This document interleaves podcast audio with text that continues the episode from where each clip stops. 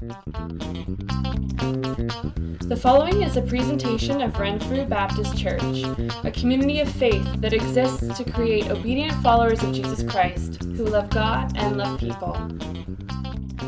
I'm just going to open in a word of prayer, and then I'm just going to share a little bit about what, what, does, what makes Christianity unique and what is important for us to consider today. Heavenly Father, we come to you today thankful uh, that we have today to celebrate. Thankful that uh, we can come as a community, thankful that we can enjoy uh, friendship and family in a place uh, like Renfrew Baptist Church. Uh, we love you. We celebrate you today. In your name, amen. One of the questions that always emerges out of today is we get talking about faith and faith beliefs in general. And where I'd like us to start, and what I'd like to share a little bit about, is uh, when you ask the questions, the big questions of life, like uh, where do we come from? Who is God? What do I believe? What do we believe? Um, if you ask that question now in today's era, you'll get all sorts of different answers. And that's normal and common. You'll get um, all sorts of different thoughts and ideas because there's so many different spiritual backgrounds. Um, we come and live in a country where uh, it's pluralistic. There's people with all sorts of different faith beliefs. Uh, and Canada, really keeps it a, a, a, huge value for Canadians is respecting the beliefs of other people and saying, you know what, you have a right to believe what you want to believe, and we celebrate that as Canadians. Um, and so, another word you'll hear a lot is tolerance, right? There's, there's a desire as Canadians for us to uh, extend hospitality and tolerance to other ways of being, other ways of thinking. Uh, and that's common and that's normal. But then when we have the question of who is God, um, it starts to bring up new challenges. Um, and as you, you may know, this is probably no surprise to you, but I follow after Jesus. I love Jesus with my whole heart. I've given my life to him, and it's a joy for me able to be able to serve him. Uh, and I am a Christian. And I've had to wrestle through uh, what are some of those exclusive claims uh, about Christianity that are different than other faith systems and trying to work through how do I live with that truth in today's society. So, those are some of the challenges that I've been faced with because Jesus is often and is very opposed to a lot of the things that are being suggested in today's world and culture. Um, there's, I've got a couple of quotes that might that kind of summarize a lot of what we see in today's day and age. So, uh, the first one we have is, is Blair, uh, is a 24 year old woman living in Manhattan, has said, uh, How could there be just one true faith? It's arrogant to say that your religion is superior and try to convert everyone else to it. Surely all religions are equally good and valid for meeting the needs of their particular followers. Plus, all the major religions basically teach the same thing, right? That's something that maybe some of you have heard before. Um, are the PowerPoints? Nope. Okay, we've got a no on that. Big, big old X. No problem. Good thing I wrote it down. Um, I almost didn't. I was like, oh, it'll be on the PowerPoint. I don't need to. okay. Um, have you heard this one before? Um, uh, religious exclusivity is not just narrow, it's dangerous. Um, uh, a 20 something British man mentioned this, um, li- also living in New York City. Uh, religion has led to untold strife, division, and conflict. Um, it may be the greatest enemy of peace in the world today. If Christians continue to insist that they have the truth, and if other religions do this as well, the world will never know peace. It's a pretty strong statement. Christians believe that they have the absolute truth and that everyone else uh, has to believe, or else, says Keith, um, a young artist living in Brooklyn. The attitude uh, endangers everyone's freedom. Uh, and so those are, uh, those are elements that uh, we see and we hear. Those are common concerns or criticisms and critiques. Uh, I've heard those kinds of statements before, and I'm sure some of you have as well. Um, but today, uh, what's really important is for us to recognize that uh, with those claims and then with the person of Jesus, we find ourselves having a little bit of tension because uh, Jesus says that salvation is found in no one else, for there is no other name under heaven given to men by which uh, we must be saved. And part of me is like, really? Like, no other name under heaven? Um, and that's a challenge for us. That's a challenge because uh, we want to understand all of these different moving parts that are in our society. But Jesus points to us uh, a different way, and he calls out to us a, a different kind of way of living. Uh, Christianity is exclusive. Christianity does say there is this way, that it's, it's the true way, it's the right way. Uh, but the challenge is, is that all faiths do that. At the end of the day, all religions say, this is our way. Um, it's, people, it's only the people that step back from all of the religions and say, no, no, no, no, I actually disagree with all of you and all of your beliefs, and I have my belief, which is you guys are all sort of right. Um, that, and that, in and of itself, is actually a very exclusive way of thinking about faith, to be able to think that you could kind of make that claim on all religions. Um, so, yeah, Jesus turns and says, I am the way, the truth, and the life. No one comes to the Father except what? Except through me. Um, this is, yeah, in this very inclusive world of religious pluralism, Jesus makes an exclusive claim that he is the only way. Um, but I would like us to take a look at this Jesus who makes such a claim. Um, what does he claim? What did he do? What does he actually support and believe in and value? And we can't get into all of the details, but we can share a little bit uh, with you today. Um, and so we're going to take a little bit of a look at Jesus' ministry. What is he really all about? And then from there, we're going to take a look at some of like the miracles and the profound things that he did there. And then we're going to take a look at his sacrifice and his cross. Um, so that's where I'm going to go very briefly here. Um, and so if you have your Bibles with you, or um, if you see any Bibles in front of you, feel free to turn. You don't need to, because uh, uh, I, I'm not going to be reading a ton out of here, but I just wanted to kind of highlight this one passage that you find in Mark 2. Uh, in, in my Bible, it's on page 1000, actually but that's probably not for some of yours. Um, so, Mark 2, uh, verse 16 and 17 says these words. Uh, let me see. When the teachers of the law, who were Pharisees, saw him eating with the sinners and tax collectors, they asked his disciples, Why does he eat with tax collectors and sinners? On hearing this, Jesus said to them, It is not the healthy who need a doctor, but the sick. I have not come to call the righteous, but sinners. In that one simple statement, Jesus is making a huge claim. He is about the healing, he is about the health and the well being, he is about the saving of people. He's not interested in going after people that you know, believe that they have it all figured out. He's actually deeply passionate about the hurting, broken people in this world. And he deeply loves them. He deeply cares for those that are on the outsides, that are on the margins, that are struggling through life. And the religious leaders at the time, they were not interested in hanging out with those kinds of people.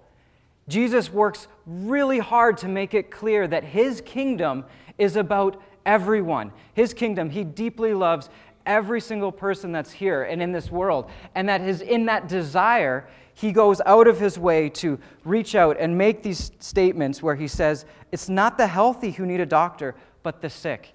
And Jesus came to heal the sick, came to heal those that were in need.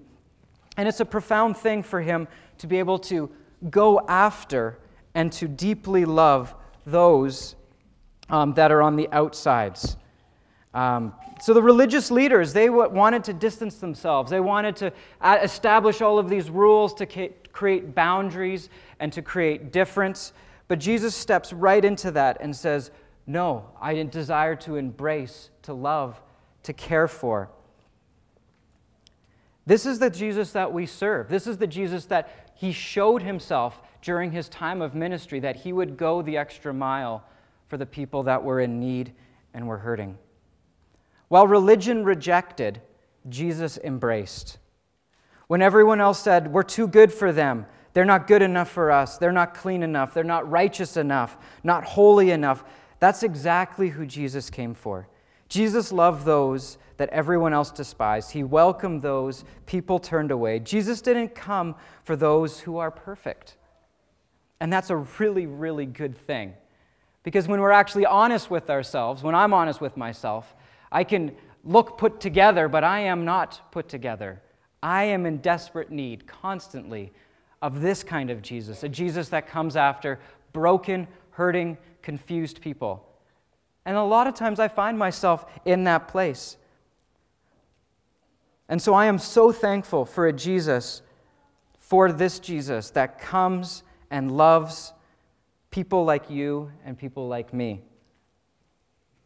And then we have his miracles that just blow the minds of people. They just can't, can't conceive of this, these amazing things that Jesus has done. So, not only are his words comforting and supportive, and sometimes very difficult, but then he backs it up with evidence of power and might and authority. And these stories that reveal the nature and the power of Jesus are not just something for us to be like, oh, okay, sure, yeah, Jesus healed this person. He raised this person from the dead. He made the blind see and the deaf to hear, and just kind of leave it as some kind of like, okay, not a big deal. But these miracles show the power of God um, that Jesus is able to do so much more than just teach us good insights. He is actually uh, the very hand of God revealing power for our lives. And without that, without His power, without His authority, uh, we might have great teaching from Him, but we wouldn't have what's necessary for our lives to be dramatically transformed, for us to be truly freed from the chains we often find ourselves in. Jesus would do so much more than just uh, teach and inspire. He would prove it with miracle after miracle and demonstration of compassion and care. Um, and, the, and the people at the time, no one disputed that. Um, the religious leaders didn't dis, like, disagree with what he was doing, they just didn't like it. Um, and so they found every avenue and every opportunity to critique it and try and tear it down. And eventually it got to the point where they knew that they needed to destroy him. They knew they needed to get rid of Jesus. And that was such a critical moment in Jesus' ministry, is that in his faithful obedience, serving God and serving humanity, that humanity itself chose to nail him to a cross. The person I am today, um, the person that I am able to uh, be right now, is a new creation because of not just the life that Jesus lived and that what he taught, not just because of the power and the demonstrations of great wonder and strength that he had, but also because he who was without sin, he was a perfect person without sin, who knew no sin, chose to take on sin and death on the cross so that I might live and be a new creation. And that's a powerful thing. On the cross, he became sin for us, and he suffered horribly. While the creation was mocking the Creator, as they spit on him and hurled insults at him and beat him beyond recognition, on the cross, Jesus looked up to heaven and cried out, Father, please forgive them, for they don't even know what they're doing. What kind of grace is that? What kind of goodness is that? The love that he showed, not just in his life, but then also in his death. That he was willing to go to the very furthest corner to, to death in order to rescue and save us. And then Jesus, at that last time that we, and it was on Good Friday that we re- remembered this, Jesus cries out with this victorious cry, It is finished. All of the work and all of the efforts he put on the cross, and he commits his spirit and he breathes his last breath. And as he gave up his life, he actually was able to give us our life. The moment he did this, the earth went dark, the ground trembled. The Roman centurion, who was not a follower of Jesus, but saw his love with his heart, um, saw his mercy, he saw who he really was. He looked up and said, I didn't believe before, but I believe now. Surely this man is no ordinary man. Surely this man was the Son of God. And in that moment, Jesus paid the ultimate price out of deep love for us. His life, his power, his miracles, and his death, all revealing a profoundly unique message. There's no other faith system, no other tradition that, that has this kind of reality, that, that demonstrates this kind of radical love. Yes, a lot of traditions talk about love, but a love like this. And to be honest, if left in the grave, if, G, if Jesus, if it ended at the grave, we wouldn't have a lot to celebrate. Um, but we weren't left with the cross. We were given so, so much more. It is awesome. Easter is one of, uh, for us as Christ followers, one of the best times. Just as Jesus predicted, I will give my life, and three days later, I'll rise from the dead. Three days later, the, the women went to the tomb where he was buried. The stone was rolled away, he was not there. Peter, who had just denied Jesus, Peter, who had individuals look at him and say, Do you know him? And Peter responded, No. Weren't you with Jesus? Weren't you one of the disciples? And Peter responded, No. Weren't you hanging out with him? Peter responded, It wasn't me. Peter was completely transformed because the tomb was empty. And he preached pastorally in a way that was amazing on the resurrection. In Acts chapter 3, verse 15, Peter said this to the religious leaders You killed the author of life, but God raised him from the dead. He has risen from the dead. You killed the author of life, but God raised him from the dead. Then he said this, and this is the key we are all witnesses of this. We saw him. That's why men were willing to give their lives earlier because they saw the power of the resurrection. The resurrection, it hinges on all things. The Roman soldiers would have loved nothing more than to produce a dead body. Some people say that the disciples stole the body of Jesus. Yeah, that's right. These unarmed men overpowered the trained, armed Roman soldiers you would have still had the testimony of the Roman guards who have sworn that's what would have happened.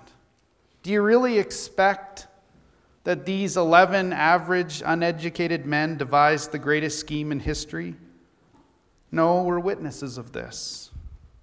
Ten of the 11 dis- remaining disciples, G- Judas had took his life. There were 11 left. Ten of them died the death of a martyr. Why? Why were they willing to die? Who would die for a lie? They died because they saw it.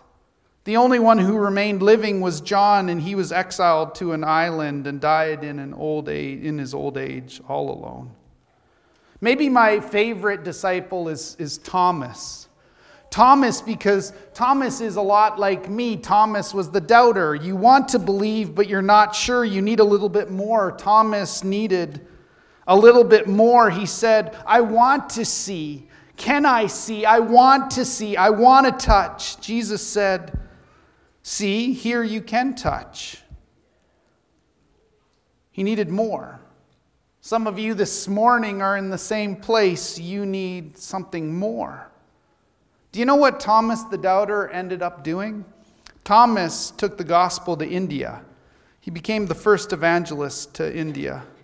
That's how much doubting Thomas believed when they said, Thomas, deny your faith and we'll let you live, but if you stand by Jesus, we're going to kill you.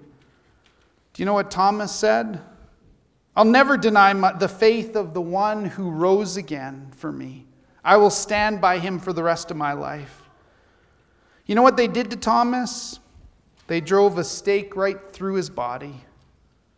Why? Because he was eyewitness to the tomb that was empty because Christ was risen from the dead. The early church was born, 3,000 people saved 2,000 years later. In 2018, there are millions of people and hundreds of thousands of churches that place their faith in the empty tomb. He's not there, he is risen from the dead. Consider Jesus, consider his ministry, consider the resurrection. The last thing that I want you to consider this morning is just the eternal message of Jesus. How are we made right with God? Romans 3:22 says that we're made right with God by placing our faith in Jesus Christ. Notice what it doesn't say. It does not say we're made right with God by being good enough. It doesn't say by being not bad. It doesn't say by not saying bad words on the golf course whenever we finally get to golf. We're not made right with Jesus by not yelling at our kids as we went to church this morning. We're getting in a fight with our wife as we drove. Maybe this morning went like this Please be quiet. We're going to worship Jesus. Smile, come here, look like you love it. Glory to God. Just wait till we get back in the car to continue the fight. Why does that always happen on Sundays? We're made right with God by placing our faith in Christ Jesus. Here's what Paul said We're made right by, with God by placing our faith in Jesus. It's the only way. This is true for everyone who believes, no matter who they are.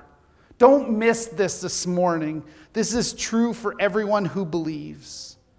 It doesn't matter who you are. It doesn't matter what you've done. It doesn't matter how bad you've been. It doesn't matter how good you've been. It doesn't matter how many people that you've hurt. It doesn't matter how many times that you've done the wrong thing. You're not made right by God with God by being good enough. You're made right with God because Jesus was perfect. He took the penalty and he paid the price for your sins. It's the difference between a relationship and religion. Don't miss it. Jesus didn't come to start a religion, Jesus came to offer us eternal life. Jesus didn't come to, to start a religion, he came to show us the love of God. Religion is all about how you and I perform. Relationship is how Jesus performed. Religion says that if you work hard enough, maybe God will love you. Relationship says, because God loves me, I want to obey him. Religion is, is what you do. Relationship tells you Jesus already did it all for you. Consider the eternal message of Easter that you're not made right with God by your own good works but by the grace and love of Jesus. If there is a God who claims to be the Son of God and says he is the only way to the Father, he predicts his death, he predicts his resurrection, he dies, he rises again, he is going with that God. I'm going to be with that God. I'm going to be with the guy because that guy came for someone like me, a sinner, who is lost and troubled.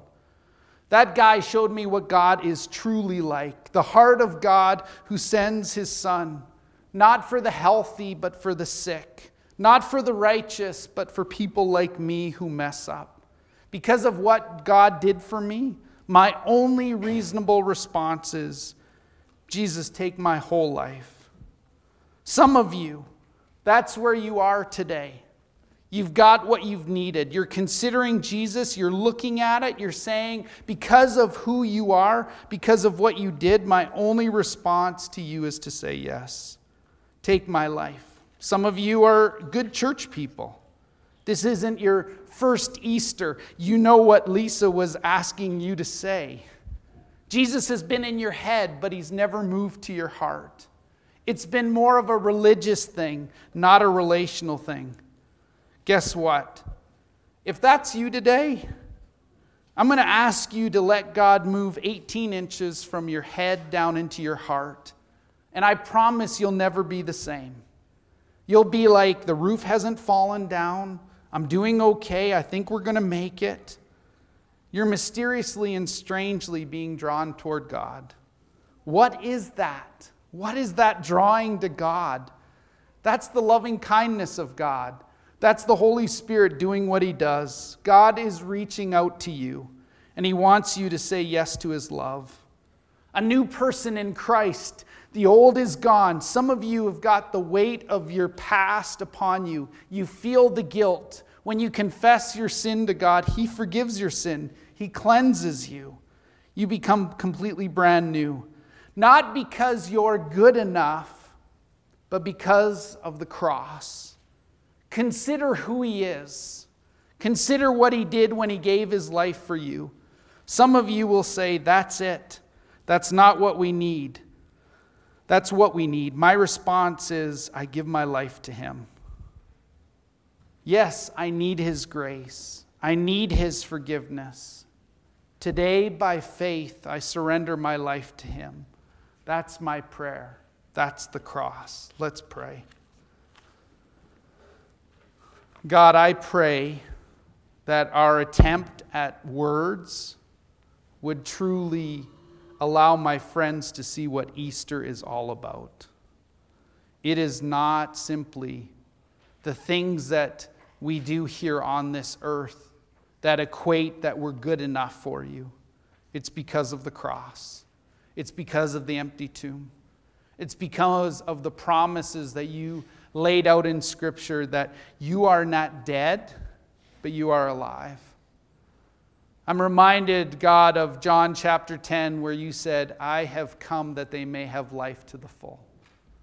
Today, may some of my friends capture that life to the full because of their deep relationship with you. We love you, we adore you. Thank you for the gift of the cross, the gift of the empty tomb. We love you. In your name, amen. Please just stay standing. I'd like to send us out uh, with a passage from the book uh, of Romans. What then shall we say in response to all these things? If God is for us, who can be against us? He who did not spare his own son, but gave him up for us all, how will he not also, along with him, graciously give us all things? Who will bring any charge against those whom God has chosen? It is God who justifies. Who then is the one who condemns? No one. Christ Jesus, who died, more than that, who was raised to life, is at the right hand of God and is also interceding for us. Who shall separate us from the love of Christ? Shall trouble or hardship or persecution or famine or nakedness or danger or sword? No, in all these things we are more than conquerors through him who loved us. For I am convinced that neither death nor life, neither angels nor demons, neither the present nor the future, nor any powers, neither height nor depth, nor anything else in all creation will be able to separate us from the love of God that is in Christ Jesus our Lord. Go in the love of God. Amen. This has been a presentation of Renfrew Baptist Church, a community of faith that exists to create obedient followers of Jesus Christ who love God and love people.